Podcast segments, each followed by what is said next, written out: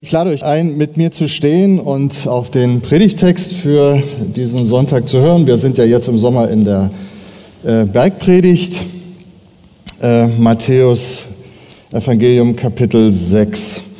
Wir machen Fortsetzung vom letzten Sonntag, ähm, die, der letzte Teil von Kapitel 6 Matthäus Evangelium, ab Vers 25. Ich lese nach der Luther-Übersetzung. Darum sage ich euch, sorgt nicht um euer Leben, was ihr essen und trinken werdet, auch nicht um euren Leib, was ihr anziehen werdet. Ist nicht das Leben mehr als die Nahrung und der Leib mehr als die Kleidung? Seht die Vögel unter dem Himmel an. Sie säen nicht, sie ernten nicht, sie sammeln nicht in die Scheunen und euer himmlischer Vater ernährt sie doch. Seid ihr denn nicht viel mehr als sie? Wer ist unter euch, der seines Lebens Länge eine Spanne zusetzen könnte, wie sehr er sich auch darum sorgt? Und warum sorgt ihr euch um die Kleidung? Schaut die Lilien auf dem Feld an, wie sie wachsen. Sie arbeiten nicht, auch spinnen sie nicht. Ich sage euch, dass auch Salomo in all seiner Herrlichkeit nicht gekleidet gewesen ist wie eine von ihnen. Wenn nun Gott das Gras auf dem Feld so kleidet, das doch heute steht und morgen in den Ofen geworfen wird, sollte er das nicht viel mehr für euch tun, ihr Kleingläubigen? Darum sollt ihr nicht sorgen und sagen, was werden wir essen, was werden wir trinken, womit werden wir uns kleiden? Denn nach dem allen trachten die Heiden, denn euer himmlischer Vater weiß, dass ihr all dessen bedürft. Trachtet zuerst nach dem Reich Gottes und nach seiner Gerechtigkeit, so wird euch das alles zufallen. Darum sorgt nicht für morgen, denn der morgige Tag wird für das Seine sorgen. Es ist genug, dass jeder Tag seine eigene Plage hat. Amen. Amen. Wir haben hier in unserem Text, in dem ganzen Kapitel 6 des Matthäus-Evangeliums, eigentlich zwei Arten von Menschen, die Jesus uns ein bisschen vorstellt und die er anspricht. Einerseits Menschen mit Geld, Reichtum, Wohlstand, manchmal auch mit viel Geld, Reichtum, Wohlstand. Andererseits Menschen, die das nicht so viel haben, die eher arm sind. Die erste Gruppe spricht Jesus in dem Gleichnis an, was wir letzte Woche gehört haben, vom Schätze sammeln. Da geht es eher um die Menschen, die doch einiges auf dem Konto haben und sich vielleicht jetzt fragen, oh wei, was wird da werden? Keine Zinsen. Dann habe ich investiert. Ah, ich habe sogar Bitcoins gekauft und wer erinnert sich, Anfang Juni, innerhalb von weniger als zwei Wochen 40 Prozent Minus. Weiß nicht, ob es jemand hier trifft. Hat jemand in Bitcoin investiert? Ich nicht. Das Problem habe ich nicht. Aber das Sorgen betrifft auch die, die kein Geld haben oder wenig Geld haben. Und darum geht es jetzt hier in unserem Abschnitt. Für beide, die Geld haben, die kein Geld haben, jetzt mal ganz plakativ gesagt, für beide gilt, man kann nicht zwei Herren dienen. Das war der letzte Vers, den Markus letzte Woche gepredigt hat. Niemand kann zwei Herren dienen, entweder den einen hassen und den anderen lieben. Du kannst nicht Gott dienen und dem Mammon. Das Problem des Mammon, das Problem, dass wir das Geld zum letzten Maßstab machen, ob vorhanden oder nicht vorhanden, das ist für beide die gleiche Perspektive. Letztlich geht es um Götzendienst oder um die Frage, wer ist eigentlich dein Gott? Bist du sehr auf das Irdische bedacht und hast wirklich was? Oder hast auch nichts und bist trotzdem hinterher? Mit der zweiten Seite der Medaille wollen wir uns heute ein bisschen näher beschäftigen. Vom Sorgen zum Leben, von der Sorge zum Leben ist das, was Jesus uns hier in unserem Predigtabschnitt vorstellt. Jesu Lösung ist dabei, wie soll man sagen, ziemlich radikal. Er behandelt wirklich die Ursachen. Er geht an die Wurzel. Er doktert nicht nur an den Symptomen herum. Auch hier vorab ein kleiner Disclaimer, eine kleine äh, Information, was Jesus nicht sagt, was er nicht meint. Wir haben den Text gelesen, der ist sehr kräftig, sehr stark und äh, Markus hat das letzte Woche eigentlich in ähnlicher Weise schon gesagt, aber es trifft auf diesen Text genauso zu. Jesu Worte sind keine Entschuldigung für ein unverantwortliches Leben im Hier und Jetzt. Planen ist gut und richtig und wichtig. Die Bibel fordert uns immer wieder dazu auf. Ich will nur mal einen Vers exemplarisch lesen aus den Sprüchen. Äh, in der Weisheitsliteratur des Alten Testamentes haben wir einen schönen Text, Sprüche 20, Vers 18. Pläne kommen zum Ziel, wenn man sich berät. Also Pläne machen ist an sich nicht schlecht. Pläne kommen zum Ziel, wenn man sich berät. Und Krieg führen soll man mit Vernunft. Wäre noch ein anderes Thema, ein wichtiger Text. Was sagt Jesus noch nicht? Sich um seinen alltäglichen Lebensunterhalt zu kümmern, ist richtig, ist normal, ist notwendig. Wer nicht arbeiten will, soll auch nicht essen, sagt Paulus. Jesus verurteilt das nicht und fordert quasi zum Müßiggang auf. So nach dem Motto, ich setze mich in meinen Sessel, der Herr hat eh alles vorherbestimmt, der Herr wird es schon machen. Nein, das ist falsch. Davon redet Jesus nicht. Verantwortung zu übernehmen für Familie, für Freunde, für Gemeinde, für mein Umfeld ist völlig richtig und notwendig. Die Bibel spricht davon. Äh, Im Neuen Testament haben wir eine Reihe Stellen. Paulus äh, sagt im 1. Korinther 12, die Glieder der Gemeinde sollen füreinander sorgen. Timotheus sorgt sich herzlich um die Philipper. Oder Paulus redet von seiner Sorge für alle Gemeinden. Insofern müssen wir auch im Neuen Testament unterscheiden zwischen Fürsorge in einem positiven, guten Sinn, einer echten, guten Verantwortungsübernahme und einem falschen Sorgen. Dieser Text redet jetzt hier vom falschen Sorgen. Und das müssen wir einfach deutlich sehen. Das andere ist ein anderes Thema, eine andere Predigt, andere Texte. Insofern fokussiere ich mich natürlich heute Morgen auf unseren Text, aber ich wollte das nur am Anfang kurz gesagt haben, ähm, damit das eindeutig und klar ist. Jesus verspricht kein problemloses Leben. Jesus selber hat eine Menge schwierige Umstände in seinem Leben gehabt. Er weiß, wovon er redet. Wenn er uns jetzt trotzdem sagt, sorgt euch nicht. Also, wir steigen ein bisschen ein in den Text. Vers 25, darum sage ich euch. Mit diesem darum begründet Jesus offensichtlich etwas und ja, er knüpft an den Vers davor an, niemand kann zwei Herren dienen, Dienst du dem Gott oder dem Mammon, dem lebendigen Gott oder dem Geld? Jetzt kommt die Begründung für die zweite Seite, für die zweite Zielgruppe gewissermaßen. Sorgt euch darum, sagt Jesus, sorgt euch nicht um euer Leben, was ihr essen und trinken sollt, auch nicht um den Leib, was ihr anziehen sollt. Zwei Bereiche, zwei elementare absolut notwendig, überlebenswichtige Bereiche. Essen und Trinken, wer wollte das bestreiten, dass das wirklich wichtig ist? Also aufs Essen kann man noch ein paar Tage verzichten und manchmal wäre es auch gut, es zu tun. Ähm, auf, mit dem Trinken wird es schwierig, gerade jetzt im Sommer. Wenn wir drei Tage nicht trinken, bin kein Arzt, aber ich glaube, das wird dann bald mal knapp. Wir tun uns keinen Gefallen, wenn wir da zu wenig Rücksicht nehmen auf das, wie Gott uns geschaffen hat, auch als Menschen in, unserem, in unserer irdischen Leiblichkeit. Jesus spricht von der Sorge der Kleidung. Ja, die Zeiten des Paradieses, wo Adam und Eva nackt waren und alles okay war vor dem Sündenfall, die sind bekanntlich lange vorbei. Und ehrlich gesagt, in unseren Breitengraden ist das Wetter auch nicht so, dass das immer angebracht wäre. Nein, Kleidung ist notwendig. Und selbst im alten Israel und auch heute in Israel, ja, im Sommer ist schön warm. Nachts wird es auch kühl.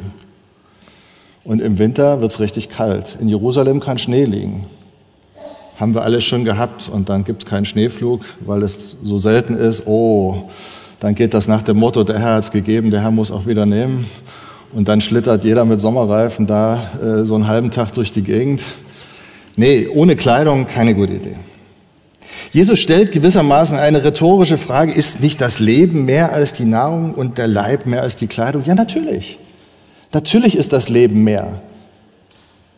Ja, die Nahrung dient doch dem Leben, nicht umgekehrt. Die Kleidung dient dem Leib, nicht umgekehrt. Also insofern die Sorge, die wir haben und die uns so umtreibt im alltäglichen Leben, auch für viele grundlegende Dinge, ist erstmal irgendwie ja doch eigentlich nachvollziehbar, oder? Wenn wir uns um Essen kümmern, wir gehen einkaufen in den Supermarkt, das kommt üblicherweise nicht von allein nach Hause. Und selbst wenn es per Paket kommt, muss man irgendwo vorher mal geklickt haben für das tägliche Amazon-Päckchen oder was auch immer. Nein, das kommt nicht von allein. Was ist mit unserer Kleidung? Ja, meistens ist der Schrank eh zu voll, aber wir müssen uns trotzdem irgendwo drum kümmern. Was ist mit Obdach? Habe ich eine Wohnung? Habe ich ein Haus? Habe ich Fortbewegungsmittel, Auto, Fahrrad, was auch immer? Habe ich Arbeit, um mir das überhaupt leisten zu können und bezahlen zu können? Insofern fragen wir Jesus, Mensch, Jesus, ist das nicht alles eigentlich normal? Ist das nicht sehr verständlich, dass Menschen sich darum Sorgen machen? Sollen wir wirklich gar nichts tun? Meinst du das wirklich so? Wirklich nur einfach Gott vertrauen und der Rest passiert einfach so? Zunächst, ja, das Leben an sich, das Leben ist wirklich wichtiger als all diese irdischen Fragen. Und ich glaube, das ist ein erster Gedanke, dem, den Jesus hier wirklich betont. Wir sind in unserer materiell orientierten Welt häufig so drauf fixiert, auf diese irdischen Dinge und dass es uns gut geht. Und Gott sei Dank geht es uns sehr gut, immer noch. Wer wollte das bestreiten? Dass wir aber die große, die Ewigkeitsperspektive irgendwo aus den Augen verlieren. Und am Ende auch wir als Christen, und ich nehme mich da nicht aus, dass wir eben doch sehr auf diese irdischen Dinge Tag ein, Tag aus fixiert sind.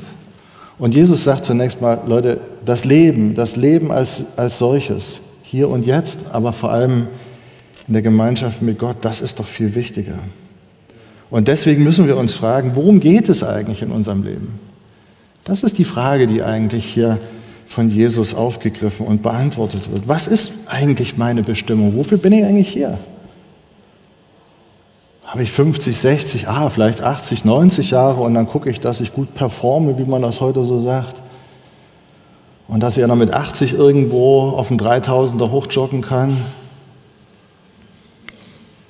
Gebe ich mir alle Mühe, weil, naja, danach kommt ja nichts mehr. Ist das echt alles? Also super, wenn du das noch schaffst mit 80 da hoch auf dem Berg. Äh, gebe Gott mir auch Gesundheit. Ich bin auch gerne irgendwo auf den Bergen. Ja. Das ist doch nicht das Eigentliche.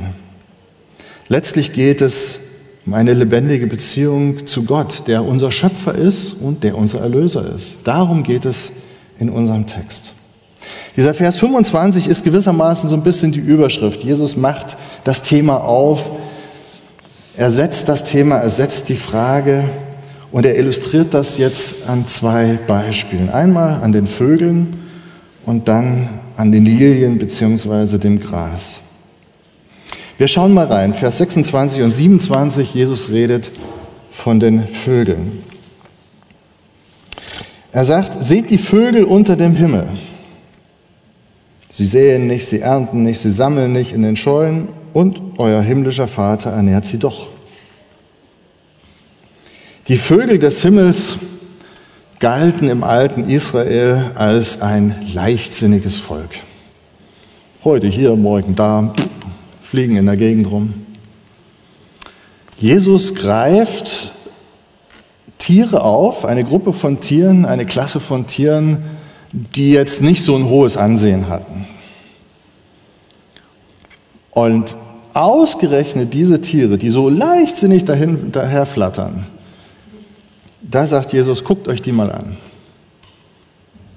Die sind nicht die fleißigen Landwirte. Die säen nicht, die ernten nicht, die, die tun nichts. Und Gott versorgt sie doch. Und uns ist natürlich klar, wenn jetzt ein Landwirt hier ist und ich bin im Zivilberuf und Erstberuf Gärtner und das auch immer noch aus Überzeugung, wenn ein Gärtner das so täte, nicht säen, nicht ernten, der ist bald mal pleite. Das funktioniert nicht. Und mit Verlaub, wir hätten alle nichts zu essen. Also, Jesus, das kannst du doch nicht wirklich ernst meinen, oder? Nein, das ist eben schlicht nicht der Punkt. Das wäre eine andere Predigt und andere Texte, die reale Verantwortung für unser alltägliches Leben. Jesus geht es um was anderes. Ihm geht es um dieses Grundsätzliche, um das prinzipielle Sorgen. Und ich möchte jetzt mit euch, wenn wir den Text durchgehen, ähm, sechs einzelne Stichworte nennen, was Sorgen ist, beziehungsweise was Sorgen nicht sein soll. Und hier hätten wir jetzt einen ersten. Sorgen ist unlogisch, es ist unsinnig. Warum? Es hieße ja nach dem Text, Gott zu unterstellen, er würde sich um die Tiere, jetzt hier um die Vögel, mehr kümmern als um seine Kinder. Ja, Jesus sagt, seid ihr denn nicht viel mehr als sie, wenn doch euer himmlischer Vater doch die Vögel versorgt? Kümmert sich Gott echt mehr um die Vögel als um euch Jünger, um euch Gläubige? Das ist doch, das ist doch blöd. Das ist doch unsinnig. Das macht doch überhaupt keinen Sinn. Wir würden gewissermaßen mit dieser Art des Sorgens Gottes Wesen verleugnen. Der, der wirklich der himmlische Vater für seine Kinder ist. Also, Sorgen ist unlogisch und unsinnig. Aber wir gehen einen Vers weiter, Vers 27. Sorgen ist auch Zeitverschwendung. Das bringt es am Ende nicht. Was sagt Jesus? Wer ist unter euch, der seines Lebens Länge eine Spanne zusetzen könnte, wie sehr er sich auch darum sorgt? Und manchmal sind wir echt hinterher, dass wir denken, oh Mann, was können wir noch unternehmen? Und investieren Zeit und Geld und eine Menge Energie, und Jesus sagt, diese Art des Sorgens ist müßig, das ist unproduktiv, sinnlos, das funktioniert am Ende nicht. So, jetzt mag einer denken, aber naja, also wenn ich mich doch gesund ernähre, ähm, ist das nicht eigentlich hilfreich und ich treibe Sport und so. Und ja, das ist alles richtig und gut und das gehört zu unserer Verantwortung. Und doch sagt der Psalmist, meine Zeit steht in deinen Händen. Aus der göttlichen Perspektive, aus der Letztperspektive haben wir das nicht in der Hand. Wir könnten noch überlegen, ob wir vielleicht über Verkürzung reden könnten, aus der menschlichen Sicht. Ja, also ich lebe nicht so wirklich gesund daher und werde dadurch krank. Äh, all diese westlichen modernen äh, Krankheiten und dann habe ich Stress und dann ist die Lebensqualität dahin und ich habe vielleicht Magengeschwür und macht alles keinen Spaß. Und man denkt, ja, könntest dich auch ein klein bisschen mehr um das kümmern, was deinem Körper gut tut und wie Gott dich geschaffen hat. Aber wirklich das Leben verlängern? Da kaufen wir Bio-Lebensmittel, bin bestimmt nicht dagegen, macht eine Menge Sinn. Andere sagen, nee, also ich gehe sogar auf vegan. Und dann sagen noch manche, nee, also ich wäre Frutarier. Ich esse nur Früchte, die freiwillig äh, die Pflanzen hergeben. Gibt es auch, könnt ihr nachgucken. Und das hilft dann, dass ich wirklich länger lebe. Andere sagen, ah, da gibt es so Nahrungsergänzungsmittel so ein paar Pillen und Pülverchen und dies und das, da sind Vitamine drin und Mineralstoffe. Dann kannst du kaufen Immunsystem Sorglospaket, 89 Euro. Günstig, ja? Dann habe ich gefunden AG1, 75 Vitamine, Mineralstoffe, Botanicals, lebende Kulturen und weitere Inhaltsstoffe aus echten Nahrungsmitteln. Super. Das ist ähm, ein bisschen teurer, kostet 107 Euro. Und um den Reigen voll zu machen, das Frauenbalance-Paket. nicht 189, nein, scharf kalkuliert, 186,32 Euro inklusive Versand. Das Frauenbalance-Paket. Was machen wir da eigentlich? Also sind reale Beispiele, Disclaimer, ich kenne die Produkte nicht, ich habe sie nicht getestet, ich äh, will keinen Ärger mit den Firmen, mag alles gut und schön sein. Was ich hier nur sagen will, wir leben in einer Zeit, wo uns von tausend Seiten irgendwas angeboten wird, was du ganz dringend brauchst und was am Ende doch gar nicht so ganz günstig ist. Und ich denke manchmal, Mann, Mann, Mann, da wird mir das Geld aus der Tasche gezogen? Bringt's das echt? Wird mein Leben wirklich nur einen Tag, nur eine Stunde länger? Wir sind manchmal so auf Gesundheit, unser diesseitiges Leben fixiert, dass es fast zum Götzen wird. Das ist das, wovon Jesus hier redet. Das kann nicht funktionieren. Das ist eine Illusion.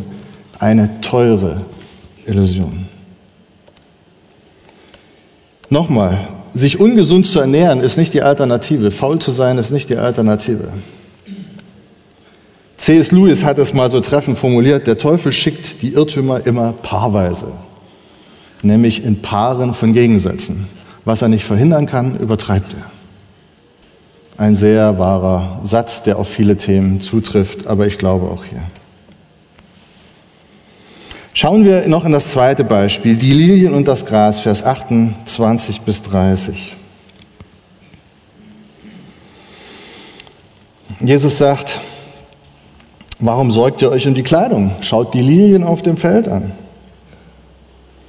Wie sie wachsen, sie arbeiten nicht, sie spinnen auch nicht. Ich sage euch, selbst Salomo in all seiner Herrlichkeit ist nicht gekleidet gewesen wie eine von ihnen.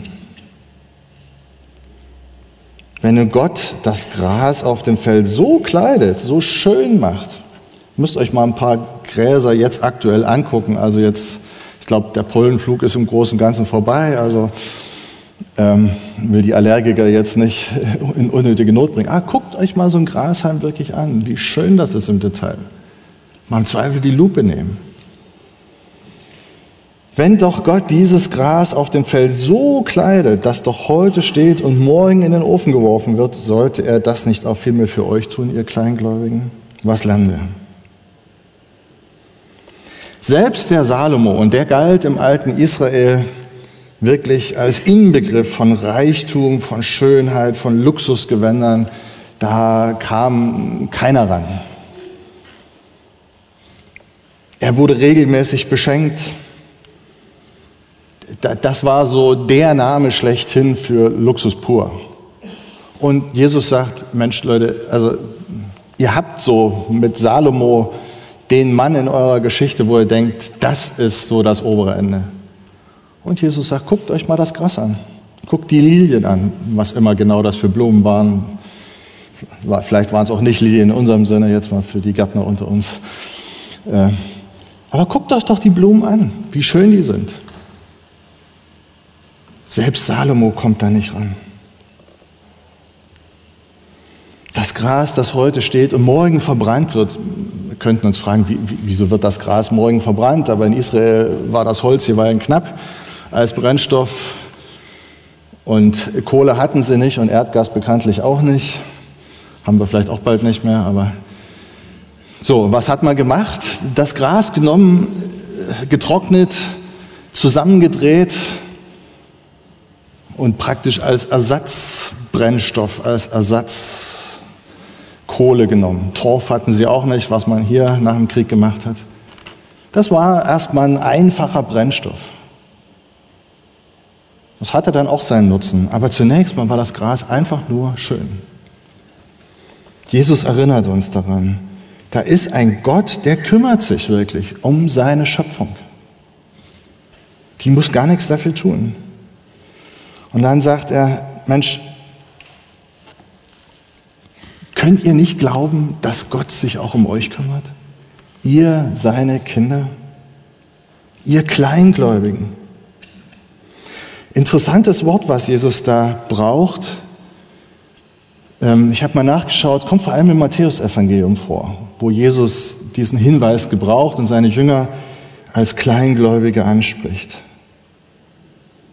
Zum Beispiel bei der Sturmstillung in Kapitel 8, jetzt gleich nach der Bergpredigt im Grunde, wenn ihr ein bisschen weiter blättert. Die Jünger hatten echt Schiss. Und ich meine, menschlich gesehen, sehr verständlich. Da auf dem See Genezareth, wenn die Winde da fallen, weiß nicht, wer mal da war, äh, das kann an sich erstmal ganz schön ruhig sein und dann geht das ziemlich schnell. Und plötzlich sind da richtig Wellen. Das ist nicht witzig. Und Jesus sagt, Mensch, ich bin doch bei euch. Glaubt ihr, dass ich jetzt, dass ich mit euch hier einfach mal untergehe? Ich bin doch da. Vertraut mir, ihr Kleingläubigen. Oder Matthäus Kapitel 14 lesen wir die Geschichte, dass Jesus auf dem Wasser geht, auch da auf dem See Genezareth.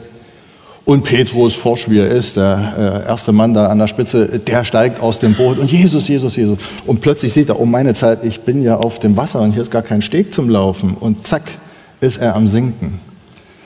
Und Jesus greift ihn und holt ihn gerade mal eben wieder raus und sagt, Mann, du Kleingläubiger, ich bin noch da. Und noch zwei Kapitel später, Matthäus 16, haben, haben sie zu wenig Brot, die sind unterwegs und äh, kein Aldi um die Ecke und naja. Und Jesus sagt, man überlegt doch mal, da die Brotvermehrung, 4000, 5000 sind satt geworden. Erinnert ihr euch nicht, ihr Kleingläubigen? Also dieses Stichwort kommt immer in einem Moment, Jesus benutzt das immer in dem Moment, wo es wirklich um große Taten Gottes geht. Und er erinnert seine Jünger dran. Guckt doch mal, was Gott getan hat und was er immer wieder tut. Und warum, warum seid ihr so kleingläubig? Tut doch gar nicht Not. Insofern, Punkt 3, Stichwort Sorgen. Sorgen sind mit Glauben eigentlich unvereinbar. Das Verhältnis von Glaube und Angst ist eigentlich wie das Verhältnis von Feuer und Wasser. Also entweder ich habe Feuer oder ich habe Wasser. Und so sagt Jesus, wenn du wirklich Glauben hast, dann brauchst du keine Angst haben. Ja, in der Praxis im Kleingedruckten ist das gut äh, nicht ganz so einfach und ich, ich sage das so schön. Und, aber vom Grundsätzlichen her ist es wirklich so. Wenn wir von Glauben reden, wenn das Neue Testament vom Glauben spricht, meint es in aller Regel eine vertrauensvolle Beziehung zu Gott, zu dem einen lebendigen Gott, der diese Welt gemacht hat, der dich gemacht hat, der mich gemacht hat. Und wenn das stimmt, wenn dieser Gott, dieser lebendige Gott nicht nur der Schöpfer dieser Welt ist, sondern auch der Erhalter dieser Welt und Erhalter deines Lebens, dann ist es völlig unnötig und auch eigentlich unmöglich, sich Sorgen zu machen. Also Sorgen sind mit dem Glauben unvereinbar. Jesus setzt noch einen drauf, Vers 31, 32. Er wiederholt gewissermaßen nochmal in 31, darum sollt ihr nicht sagen, euch sorgen und sagen, was werden wir essen, was werden wir trinken, wie werden wir uns kleiden. Und dann Vers 32, denn nach dem allen trachten die Heiden. Denn euer himmlischer Vater weiß doch, dass ihr all dessen bedürft. Was heißt das? Sorgen, Stichwort 4, Sorgen ist eigentlich unchristlich. Das ist heidnisch, sagt Jesus hier. Diese Art zu sorgen, ja, wir reden nicht von der guten und richtigen Fürsorge und vernünftigen Vorsorge, aber, aber dieses Sorgen hier, was Gott in Frage stellt, grundsätzlich in Frage stellt, das ist nicht christlich. Sich in der beschriebenen Weise um die materiellen Dinge zu sorgen, ist tatsächlich am Ende typisch heidnisch. Hier, auf das, was in dieser Welt ist, da kommt es an. Und da kommt ganz viel drauf an und da kommt alles drauf an. Weil morgen sind wir tot. Und dann ist nichts mehr. Das ist typisch heidnisch, sagt Jesus. Diese Sorgen ist sozusagen Götzendienst. Eine Form des, Anführungszeichen könnte man sagen, des Mammonismus. Ja? Wir haben es oben gelesen, letzte, letzten Sonntag die Predigt, Vers 24. Du kannst nicht Gott dienen und dem Mammon, ob du Geld hast oder ob du keins hast. Aber sich an, an, an dem vorhandenen oder nicht vorhandenen Geld final auszurichten, ist eine Form des Götzendienstes. Darum geht es. Das ist der eigentliche Punkt, auf den es Jesus hier ankommt. Gläubige sind berufen, anders zu leben. Warum? Jesus sagt es, der himmlische Vater weiß doch, dass ihr das braucht. Er weiß, was wir nötig haben. Er weiß, wo uns der Schuh drückt in der Regel viel früher, als wir es selber wahrnehmen. Mein Gott weiß es sowieso früher. Und manchmal schickt er dann eigentlich schon die Gebetserhörung los, bevor wir sogar gebetet haben. Er weiß es doch. Hat mir gerade die Tage jemand erzählt, war krank zu Hause, Corona und ach, und wer wird denn jetzt einkaufen gehen? Und haben sie drüber gesprochen und vielleicht auch gebetet. Und eine Viertelstunde später stand jemand vor der Tür und brachte Lebensmittel. Und dann habe ich so gerechnet und sagt, naja, also ehrlich gesagt, vermutlich war die Person schon vorher unterwegs, bevor ihr euch konkret Sorgen gemacht habt, bevor ihr konkret darüber gesprochen, bevor ihr konkret gebetet hattet. Weil dafür reicht die Viertelstunde nämlich nicht. Gott hatte schon dafür gesorgt, dass wir unsere Sorgen bei ihm entsorgen können, dass wir unsere Sorge bei ihm abladen können. Alle Sorge werft auf ihn, denn er sorgt für euch. 1. Petrus 5, Vers 7. So ein schöner Vers, den wir gern kennen, so typisches Postkartenmotiv. Aber was ein wahrer Satz. Darum geht es hier. So, wir haben jetzt diesen Durchgang gemacht mit den konkreten Beispielen, sorgt euch nicht. Und ich hatte gesagt, okay, was können wir drüber schreiben über die Predigt? Von der Sorge zum Leben. Und Jesus geht auch noch einen Schritt weiter und gibt eine positive Antwort, eine Perspektive, was, soll, was sollen wir denn sonst machen? Und den Vers, den kennen die meisten ganz gut, auch so ein klassisches, klassisches Postkartenmotiv, trachte zuerst nach dem Reich Gottes. Aber dieser Text hat halt einen Kontext, hat eine Geschichte ringsrum. Die haben wir jetzt ein bisschen angeschaut. Lasst uns noch mal reingucken in die letzten beiden Verse. Zunächst Vers 33, trachte zuerst nach dem Reich Gottes und nach seiner, nach Gottes Gerechtigkeit, so wird euch das alles zufallen. Ich finde spannend, dass Jesus hier sagt, eben trachtet zuerst. Insofern macht er schon deutlich, Leute, es geht um eine Priorität. Jesus sagt nicht, ein wahrer Christ ist nur 24-7 in der Gemeinde, rund um die Uhr. Er tut nichts anderes. Nein, Jesus hat uns hier in diese Welt gestellt, wo wir ein komplettes Leben haben mit Familie, mit Arbeit, mit alledem was jetzt nicht unbedingt im engen Sinne Gemeinde ist. Wo wir gerne darüber nachdenken können, ob es nicht doch im weiteren Sinne Reich Gottes ist, aber zumindest im engen Sinne nicht Gemeinde. Jesus geht es um eine Prioritätensetzung. Er sagt, es gibt viele Dinge, die sind auch nett und schön und die dürft ihr gerne machen und du darfst das Leben genießen. Die Bibel redet davon, ausdrücklich. Genieße das Leben. Aber trachte zuerst nach dem Reich Gottes. Insofern, wenn wir das dann lesen, dann wird euch alles andere zufallen, würde ich sagen, Stichwort 5 in Bezug auf Sorgen. Sorgen sind eigentlich unnötig, sind wirklich unnötig. Gott sorgt sich doch um uns, wenn wir die Prioritäten wirklich richtig setzen. Zwei kurze biblische Beispiele. Psalm 84, Vers 12 heißt es, Nichts, was gut ist, versagt er denen, die ehrlich leben. Eine grundsätzliche Verheißung, Gott sagt, okay, wenn du so lebst, wie ich möchte, wenn du dich an meinem Willen orientierst, an meinen guten Geboten, dann bin ich bei dir, dann kümmere ich mich um dich. Ich versage dir nichts. Oder Neuen Testament, viele kennen den Text auch gut, Römer 8, 28, denen, die Gott lieben, müssen alle Dinge zum Besten dienen, zum Guten mitwirken. denen, die nach seinem Ratschluss berufen sind. Ja, Gott ist der gute Vater im Himmel, der kümmert sich denn wirklich. Da ist eine echte Verheißung da, wenn wir die Prioritäten richtig setzen. Was kann das konkret heißen? Ein paar Gedanken, auch vielleicht ein paar konkrete Schritte. Jesus sprach hier zunächst in der historischen Situation der Bergpredigt seine Jünger an. Natürlich. Wir wissen das, wir kennen den Kontext ringsherum. Er berief seine Jünger auf dem Berg und dann spricht er zu ihnen. Vielleicht, wahrscheinlich ist doch eine gewisse Volksmenge ringsherum gewesen, die es auch gehört haben. Und seit dieser Zeit hören und lesen und vernehmen diesen Text sehr viele Menschen.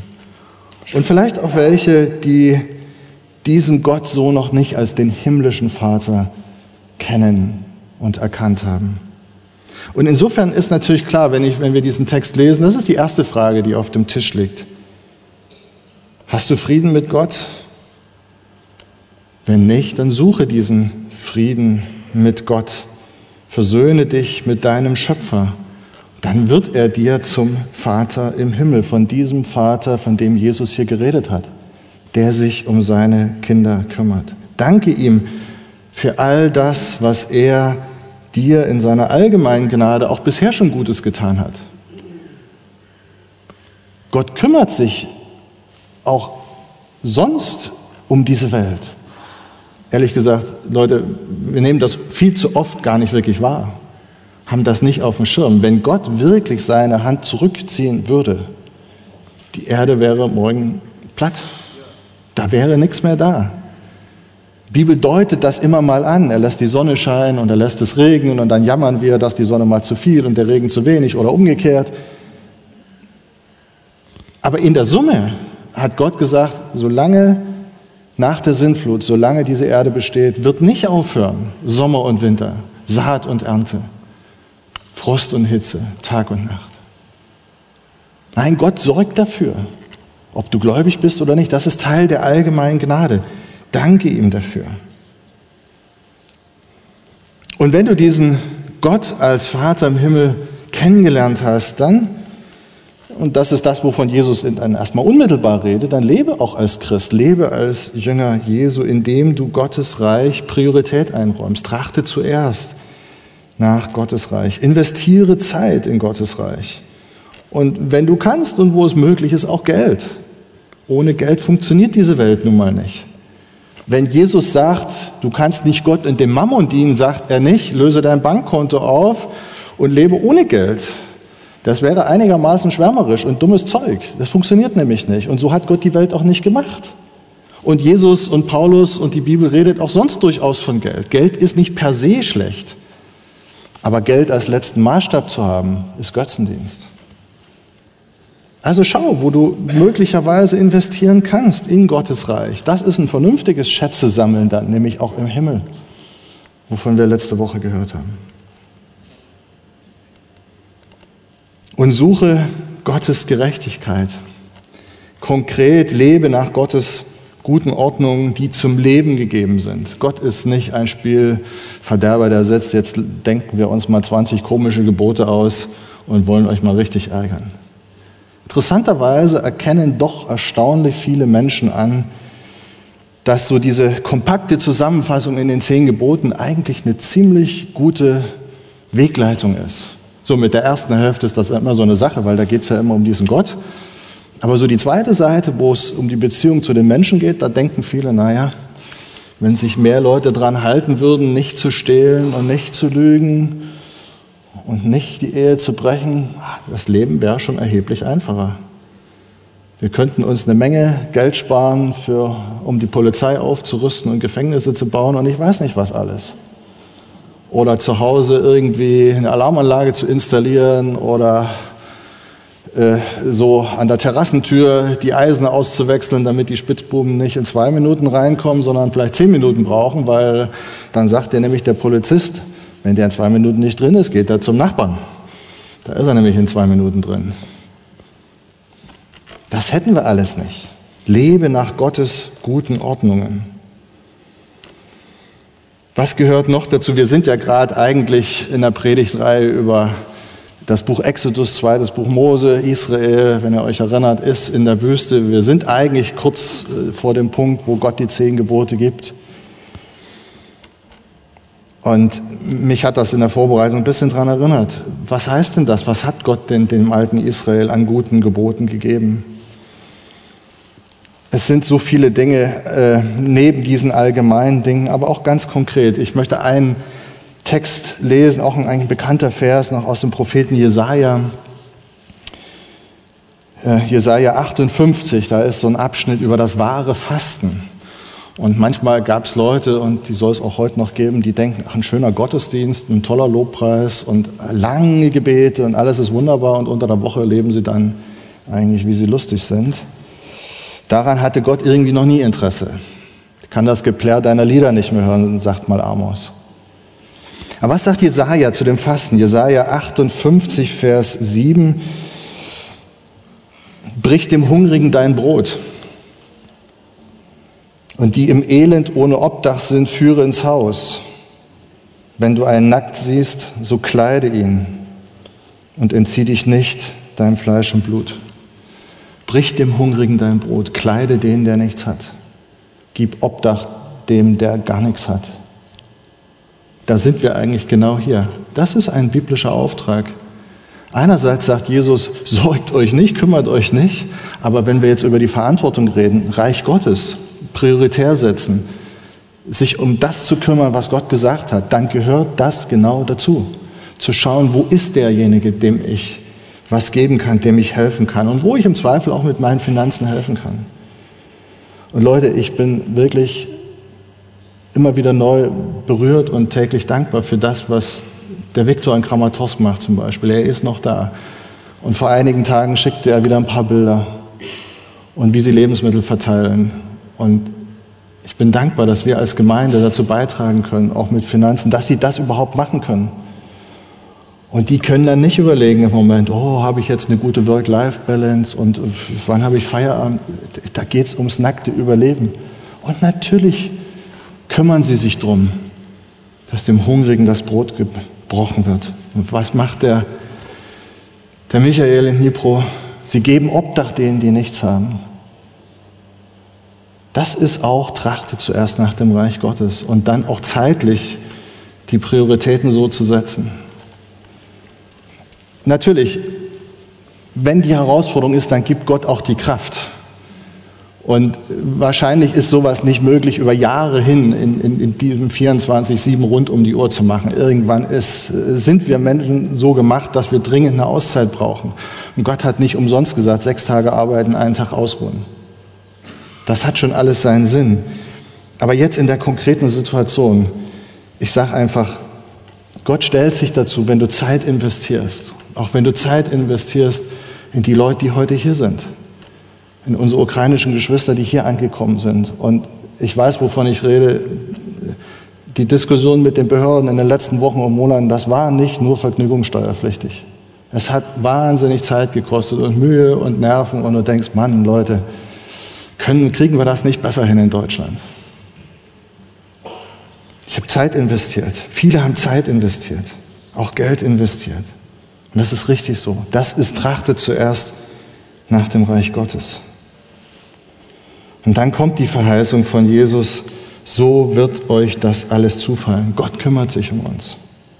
Zunächst mal um das elementare Essen und Trinken und Kleidung, das absolute Existenzminimum, das sagt uns Jesus zu, die Grundbedürfnisse des menschlichen Lebens, nicht Luxusgüter. Und manchmal ist Gott so ein lieber, toller, super netter himmlischer Vater, dass er noch so einen Bonus obendrauf gibt. Und vielleicht suchst du dringend eine Wohnung und eigentlich gibt es keine Wohnung in Hamburg. Und plötzlich kommt jemand um die Ecke und sagt, du, da ist eine frei, kannst du haben. Oder du brauchst eigentlich ein Auto und hast keine Zeit zum Recherchieren und über ein paar Kontakte in der Gemeinde, wo auch immer, plötzlich hast du ein passendes Auto, was du zahlen kannst. Oder du hast keine Zeit gehabt, für die Familie im Urlaub dich zu kümmern und plötzlich kommt ein Gutschein daher für Spätbucher. Und dann kriegst du noch mal einen schönen Rabatt. Dann sage ich, danke Herr, gute Idee. Gott kümmert sich. Das ist kein Automatismus, wir haben keinen Anspruch darauf, aber Gott tut es tatsächlich immer wieder. Ein kleiner Nachtrag, Vers 34, der letzte Vers von unserem Predigtext. Da sind wir beim sechsten Punkt, was das Sorgen angeht. Die Sorge, nämlich die Sorge für morgen, könnte man sagen, entspricht wirklich nicht dem gesunden Menschenverstand. Was sagt Jesus? Sorgt euch nicht für morgen, denn der morgige Tag wird für das Seine sorgen. Es ist genug, dass jeder Tag seine eigene Plage hat. Insofern könnte man jetzt fast sagen, dieser Vers 34 ist jetzt so ein kleiner Hinweis auf diese restlichen Texte, die ich am Anfang schon erwähnt habe, wo es sozusagen um das richtige Sorgen geht. Und Jesus sagt, kümmere dich um das, was hier und jetzt und heute ist. Du, was du real auf dem Tisch liegen hast, was vor deinen Füßen liegt nicht um das, was übermorgen ist. Versuche nicht die Probleme zu lösen, die weit weg sind und theoretisch vielleicht mal kommen könnten. Und ehrlich gesagt, in den letzten zwei Jahren Corona und so, an wie vielen Stellen waren wir gut beraten, nicht zu lange im Voraus zu planen, weil weiß ja eh keiner, wie die Bestimmungen sind und was man dann darf und nicht darf. Da war, das haben wir dann alle gemerkt, dass es eigentlich vernünftig ist, einigermaßen von heute auf morgen zu leben sich um die täglichen Dinge zu kümmern. Ich habe Ukraine gerade angesprochen. Die lieben Geschwister und die Ukraine insgesamt, die sind im Moment sehr unmittelbar, ganz grundsätzlich in dieser Situation. Was wissen sie denn, was morgen ist? Was wissen sie denn, was nächstes Jahr ist? Es wäre doch Unfug, irgendwelche detaillierten Pläne machen zu wollen. Für den Jahreswechsel oder was? Jeder Tag hat seine eigene Sorge. Jesus sagt, kümmere dich um das, was jetzt hier im Moment auf dem Tisch liegt. Verantwortung hier und jetzt und heute annehmen und ausleben, das ist gut und richtig. Dazu fordert uns Jesus auf. Und ansonsten sagt er, vertraue deinem himmlischen Vater, der in seiner Vorsehung seine Kinder leitet, seine Kinder schützt und vor allem auch mit dem Nötigen versorgt. Amen.